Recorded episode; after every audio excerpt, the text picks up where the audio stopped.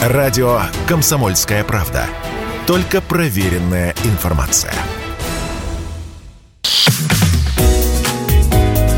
Здоровый разговор. Всем привет! Это «Здоровый разговор». Меня зовут Мария Баченина. Как однажды заявил мой классный руководитель, чем меньше мы спим, тем больше живем. Виктор Петрович, сегодняшний выпуск я посвящаю вам. По данным исследований, во время сна активизируется система выведения отходов. Через мозг быстрее прогоняется спинномозговая жидкость. Так удаляются токсичные вещества. Например, молекулярный мусор, который накапливается за день и может привести к болезни Альцгеймера или деменции. Во время сна мозг перемещает информацию из кратковременной памяти в долгосрочную. Поэтому сон так важен для обучения.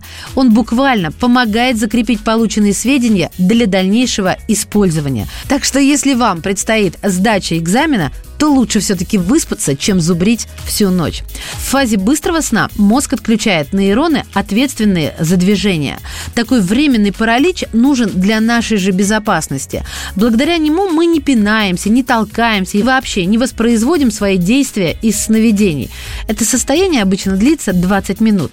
Организму в целом и мозгу в частности нужно достаточное количество сна, чтобы правильно функционировать. Это объясняет, почему мы переедаем, когда не высыпаемся высыпаемся. При недостатке сна вырабатывается больше гормона голода – грелина. В таком состоянии нас тянет на калорийные продукты и простые углеводы вроде пирожных или хлеба. В фазе быстрого сна мозг консолидирует сведения о полученных двигательных навыках.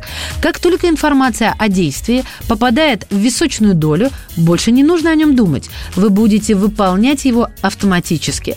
Поэтому, если хотите лучше водить, танцевать или играть в хоккей, дольше спите. Если вы разрываетесь между двумя вариантами, просто ляг поспи и все пройдет, а точнее придет. По данным исследований, во время сна наш мозг обрабатывает сложные проблемы. Когда проснетесь, принять решение будет легче. В фазах глубокого сна мозг отключается от окружающего мира. Этим объясняются такие явления, как разговоры и ходьба во сне. По данным Американского национального фонда по проблемам сна, вероятность аномального поведения возрастает, когда мы долго не высыпаемся. Так что старайтесь спать положенные человеку 7-8 часов. Также ученые из Калифорнийского университета в Беркли обнаружили, что во время сна мозг улавливает отдаленные ассоциации между сведениями. Днем мы их просто не замечаем. После сна участники эксперимента на 33% чаще находили креативные решения. Берегите себя и высыпайтесь.